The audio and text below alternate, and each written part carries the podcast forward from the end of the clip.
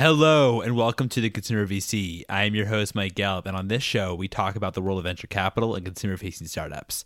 If you're enjoying the show, if you could please leave a review on the Apple Podcast app as it helps other folks find the show, that would be really helpful. Our guest today is Laura Chau, principal at Canaan Venture Partners. Canaan is an early stage venture capital firm that invests in visionaries with transformative ideas.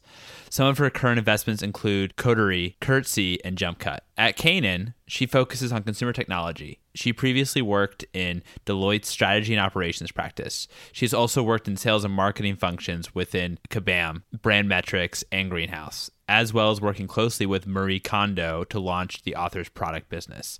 It was phenomenal talking with Laura. So without further ado, here she is.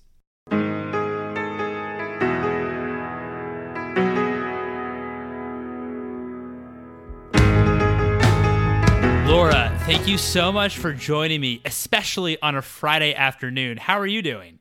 I'm doing great. I'm happy to be with you. Let's start at the beginning. What attracted you to work in startups and technology? Yeah, it's funny. Growing up, I had no idea what a startup was or what entrepreneurship was or um, this whole idea of the tech ecosystem or tech world. I grew up in Florida and I went to Stanford for undergrad, and I was suddenly surrounded by this amazing energy around innovation and entrepreneurship. And it was while I was in college where I kind of got the bug. I was the president of an entrepreneurship society on campus, and then I interned at a couple of companies while I was in school. One of which was a company called Kabam, which at the time was called Water Cooler. And I was with them kind of during their first pivot of two pivots. And I, I just had such an incredible experience. I got to see a company that was, you know, 15 people and over time eventually that company ended up selling for close to 800 million dollars down the road. And you know i learned from others with their boots on the ground just hustling and kind of making decisions all the time and iterating on the product and it was something that i felt like i wanted to be a part of. What were some of the learnings um, in that experience a, a, as an operator? One of the big learnings that it's not just limited to kabam but i saw it across all the startups i've worked at including greenhouse or branch metrics and um, certainly with Marie Kondo's company. The thing that always stood out was that there's no right answer to things, and you really have to be comfortable with ambiguity. And as someone who grew up kind of heavy math, uh, engineer at Stanford, I wanted things to be right, right? I wanted there to be an answer. I wanted there to be a proof. And in early stage startups, you really have to take much more of a scientific approach. You do a bunch of research, you form a hypothesis, you build a test, you see what happens, and then you do it again.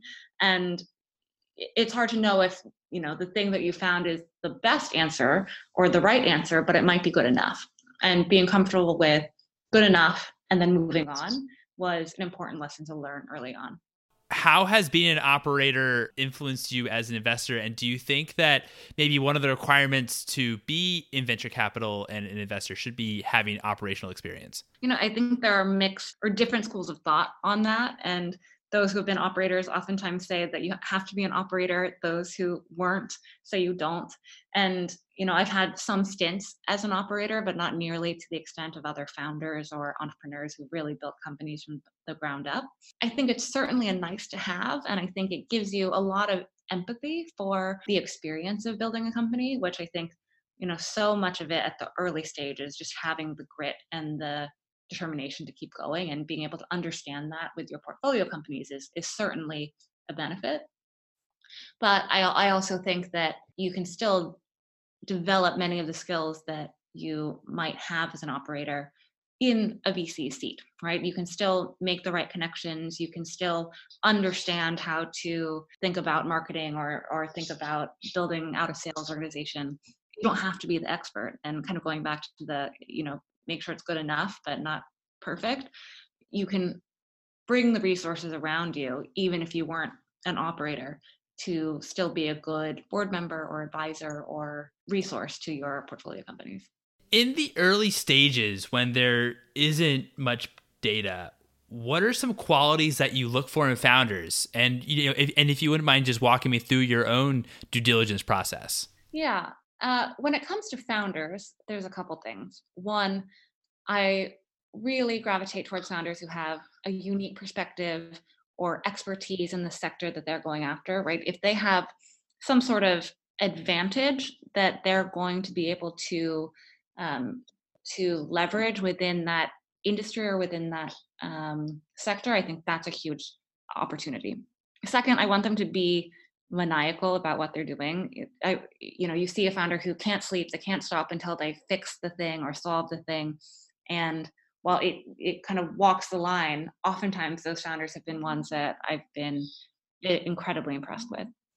And then I think that the third thing, which is sometimes undervalued, but is probably one of the most important things to me, is a founder who or founders who can really set the vision for their team and motivate them and kind of create a culture around what they're doing. I'll give an example. One of my founders, I, I was catching up with him this week, and he was telling me that before the year end, he talked to every one of his employees individually and kind of got their feedback on how things had gone over the last six months, where they were at, and um, kind of get their feedback. And he took that and drafted a really concise mission statement and talked about their priorities and then presented that to the team. And even the small things, right? Like he has a book club where he buys everyone the same book each month and then they'll go to dinner and talk about it just as a way to kind of bring their heads up outside of you know the exact thing they're working on in their role but bring people together around the table and share perspectives and um, build culture in a different way these early stage teams are in the trenches as i mentioned before and a huge part of being a ceo or founder is motivating and leading your team oftentimes you know your team might feel like they're underpaid they might feel like they're working all the time and it's because you have this big vision of what it is that you're building or what this could become and being able to set that at the outset and build kind of this culture around it and motivate your team is so critical. I completely agree. Why do you focus on consumer and what's what's different between uh, investing in consumer companies and why is it challenging compared to enterprise? Yeah, you know, I used to invest in both and I think both have their challenges and their virtues. And with consumer, I think first and foremost, it's it's something that is for me a category that's fun and exciting to experience, right? We all are consumers, and so we get to directly benefit from the types of companies that we're investing in. And everyone essentially is a consumer. And so the opportunity for the companies we back to directly impact the majority of people in the country or in the world is huge versus, you know, maybe an enterprise solution that's only meant for one type of role within a business unit. Um, again, can be massive companies, but maybe less applicable to the masses. So I think the scale of consumer companies is really exciting. And, you know, I think one of the big differences is they can be harder to diligence because consumers are finicky versus being able to go to um, a CIO or, um, you know, the head of a business unit or whoever it is that's going to buy it on the enterprise side. In consumer, you end up having a much higher loss ratio with your deals, but you do have more asymmetric outcomes. Again, going back to the fact that um, you're serving a much broader population.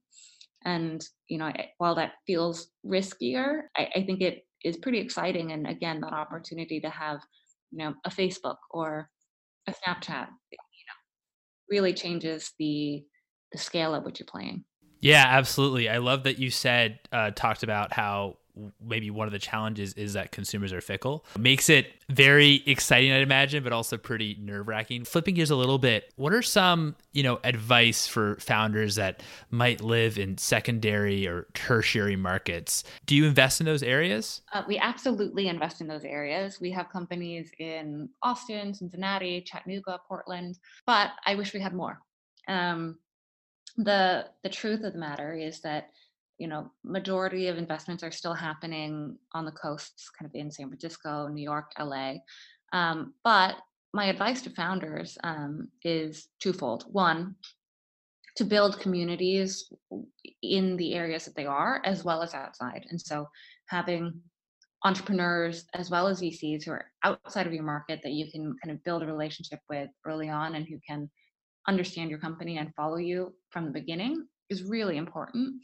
I think it's often hard for founders from, you know, non-coastal areas or secondary tertiary markets who come and pitch but they've never really had an interaction with that VC before and if that VC hasn't heard about them or know someone in in common unfortunately sometimes it's a little bit harder to get over that initial hump or some of that initial bias so as much as they can build that community and either get the warm intro or kind of just establish a little bit more of a, a reputation around themselves from the outset i think it, can be a, a big advantage I, I think that's excellent advice, and I especially love what you said about uh, the pitch. How much of a difference it it is with a prepared pitch, and and obviously uh, getting uh, that critique and feedback. One of the other guests on the show, Tim Cott from TAC Ventures, said that try to join an accelerator uh, because you do get that experience with the pitch. And and that's the community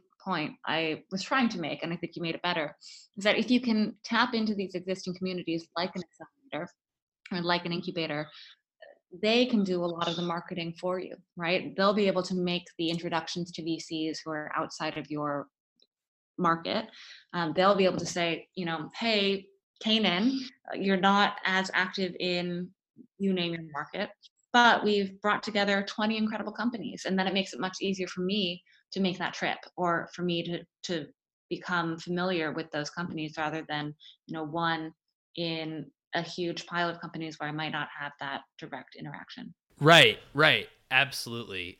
So I read your chapter, which I really enjoyed in Finding Genius. You talk about social media and how they're and your thinking behind social media and the and and the five pillars. Uh, would you mind giving me just like a little recap of the chapter just for viewers? We'll also um we'll also include it in the, in the show notes as well. Perfect. Um, yeah, absolutely. So in the chapter, I talk about what I think is the future of social media. And at this point today, when I think about the social landscape, I think that it's fundamentally broken. You, the incumbent players like Facebook, Instagram, um, they're 10 to 15 years old and they aren't really social anymore. Um, in the chapter, I talk about how I think they're actually more aptly named status media companies because it's no longer about um, having fun and just sharing something random um, on your status bar, but it's about broadcasting or it's about news or it's about advertising. And I think that leaves an opportunity for new, um, truly social applications to pop up. And within that, as you kind of break down what makes something social, I think that there are five pillars. Uh, the first is conversation and community. The second is utility, then entertainment, privacy and control, and status. And I think all apps have varying degrees of those elements. You know, for utility, WhatsApp is a great example, entertainment, TikTok is a great example. But those degrees of each of those five pillars also changes over time. So, an example would be Twitter, when it first launched, was much more about conversation and entertainment. And now I would say it's arguably much more about utility, where you're getting your news there, or about status, where you know, you're trying to amass followers and you're trying to say something really pithy that will get a bunch of retweets on, online. But ultimately, you know, it's my belief that social platforms inevitably become about status, which is kind of what I alluded to here with Twitter, which again means that there will be opportunities for new players that are social and filling that gap that I think all of us are, are looking for some sort of authentic interaction or authentic experience that does feel social for the social media networks where the main objective or have matured to status seeking, uh, do you think that status might in turn become a negative same side network effect since folks that might not be as popular on the channel might then move to a new channel to seek that status? I think it's not quite, but I think it has some elements of it. What I think exists is that everyone is for the most part status seeking and i think there will always be a need for some of these platforms like what instagram is today to continue to exist um, eugene wei has a great uh, piece about it where he talks about us all being kind of status seeking monkeys um, and i think that's true and so i think that there will continue to be a need for something like instagram um, i think gen z kind of switching to tiktok or kind of having this explosion there is for two reasons likely one is because it does feel social and novel and it's filling that entertainment pillar that I talked about, mm-hmm. which don't really get anymore on Instagram, where it's much more about the status and it is much more about um, kind of the advertising or the influencers. But I do think that TikTok could eventually switch over more towards that status stage and and that's one of the things i talk about in the chapter where i see it as this cycle where an app might start off as being truly social or you know, really heavily indexed on entertainment and novelty but over time whether it's the feature set that starts to pop up that's demanded by the the user base or the user base and their behaviors that start to change i think you do start to step uh, to tip into that kind of status media platform and with tiktok the other thing i'll say is that you know i do think part of it might be uh, the desire to seek status even though they're going there for the entertainment and the novelty and the social aspect it is easier to become um, or to achieve status there because it's not as saturated the way Instagram was, right? It Instagram was founded before some of these kids were alive, and it's tailor made for them. Whereas TikTok, I think um, it's a fresh place to start.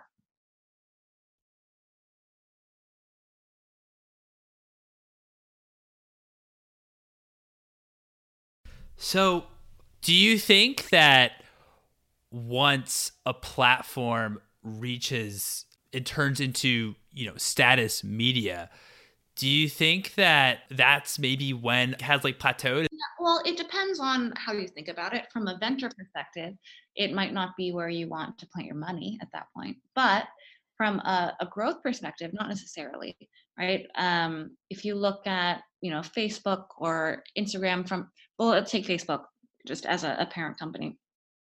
Their user numbers um, in developed countries have certainly started to slow, but internationally continue to grow.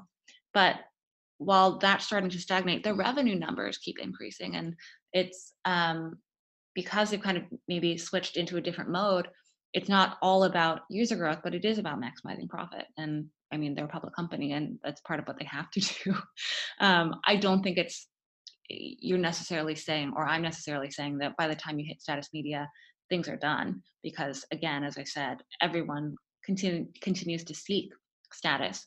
What I am saying is that kind of the social aspect of it is maybe done. And so the the fast pace of user growth has probably started to slow so maybe you've reached a bit of maturity not in terms of the dollar cent sign but rather maybe in terms of the number of new users you're you're acquiring you also mentioned privacy and control as one of your five pillars and as consumers are continuing to become more educated about privacy concerns how do you think this impacts social media and the advertising uh, business model yeah you know it's it's funny because i think consumers do care and I think it's absolutely a concern that we should be taking seriously. But consumers haven't started to show that they care with their wallet that much yet. Um, I think it's one of the things that's easy to say. You know, I obviously don't want my information shared, but you know, I do want Instagram to serve me ads that are relevant to me, or I want Google to identify products that I might be interested in.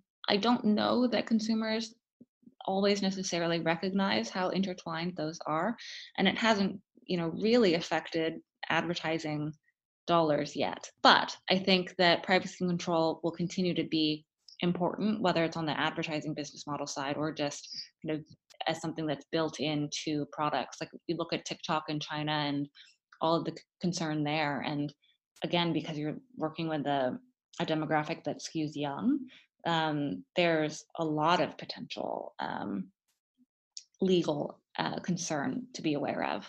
And you know, I think new players will really need to think about how they add in whether it's additional privacy or just more user controls as the consumer gets smarter on that piece.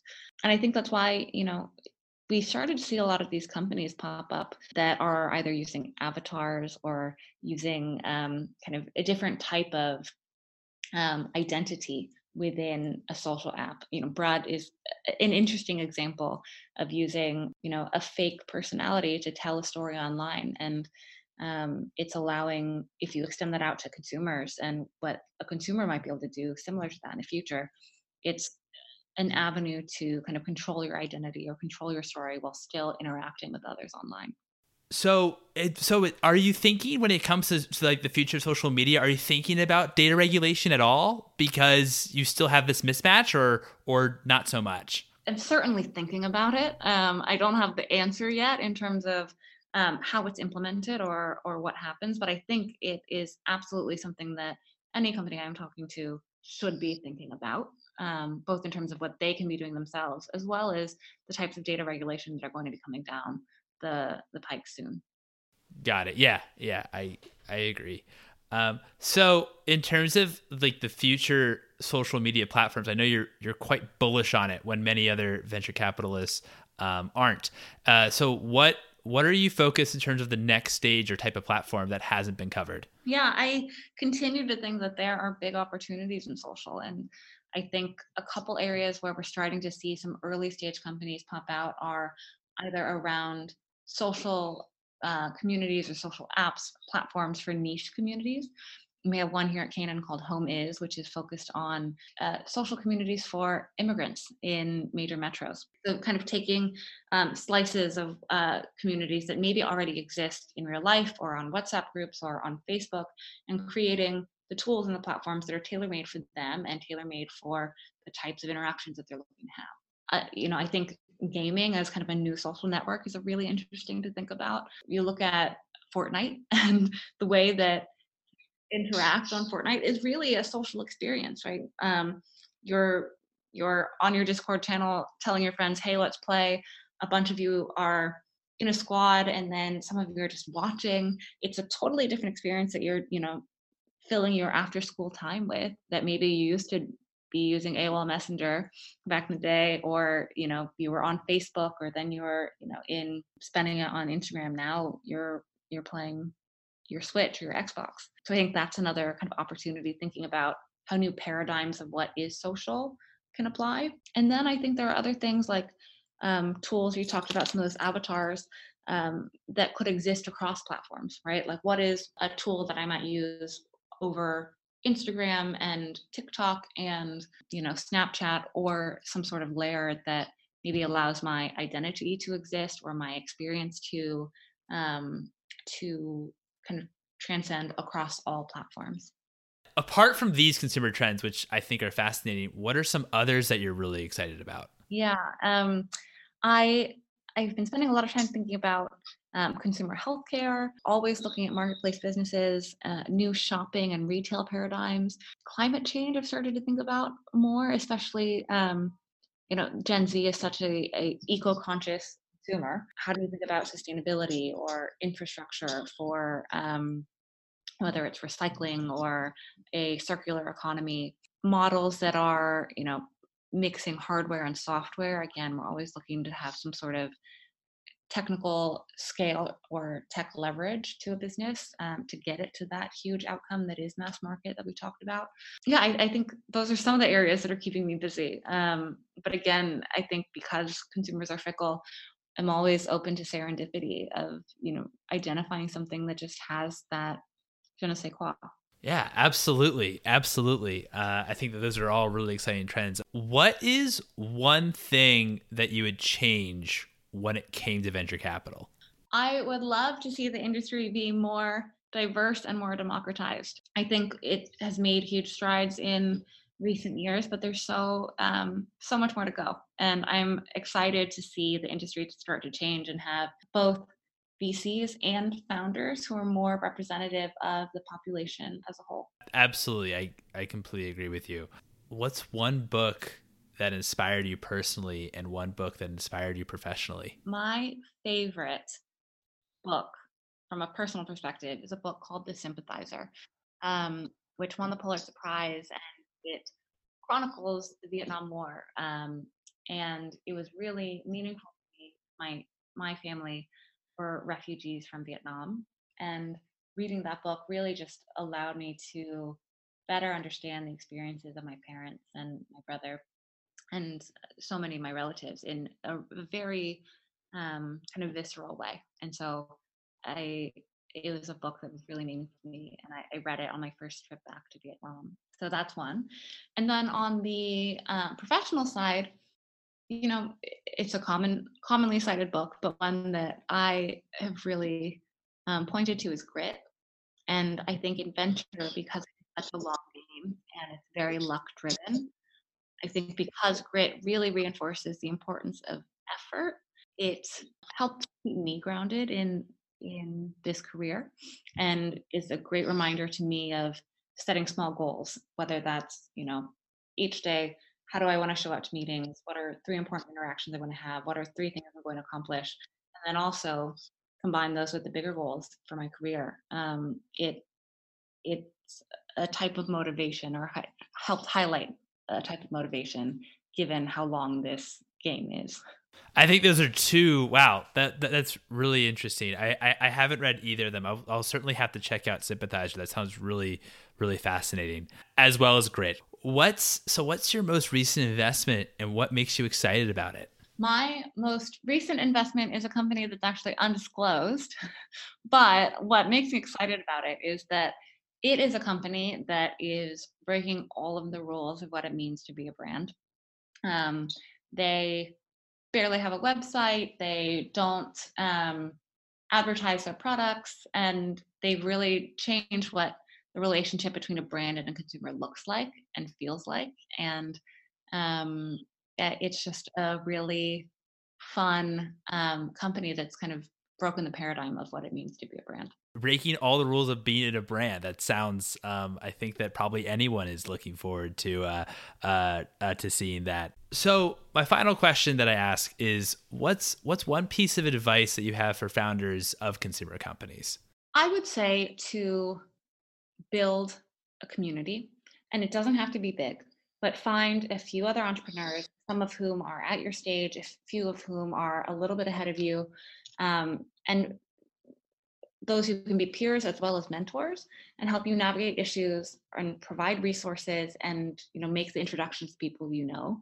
So many of the things in starting a business are things that have been done before and there's no need to reinvent the wheel every time. And you know why not learn from the mistakes of others or why not leverage the networks of others? You know all of these companies and all of these founders are again i keep saying this but they're in the trenches and they're doing so many of the same things and having that community I think can be such a game changer to early stage founders. You know, also the uh, also on the, on the empathy side as well, just knowing what other people are going through and and knowing that that you have uh, a lot of commonality there uh, with the grit. Um, I think that's uh, uh, that's really just important just to kind of keep your spirits up. Laura, this has been absolutely phenomenal. Thank you so much for coming on. I really appreciate chatting with you. Of course, it was such a pleasure, and thank you for having me. And there you have it. It was such a pleasure speaking with Laura about all things consumer. If you want to keep up to date with her, you can follow her on Twitter at Laura Chau. We will also have links to her piece, Finding Genius, in the show notes. If you're a founder and working on something innovative, have a question you'd like to hear VCs or founders answer on the show, you can DM me and follow me on Twitter at Mike Gelb. You can also follow for episode announcements at Consumer VC. For all episodes, please visit theconsumervc.com. Thanks again for listening.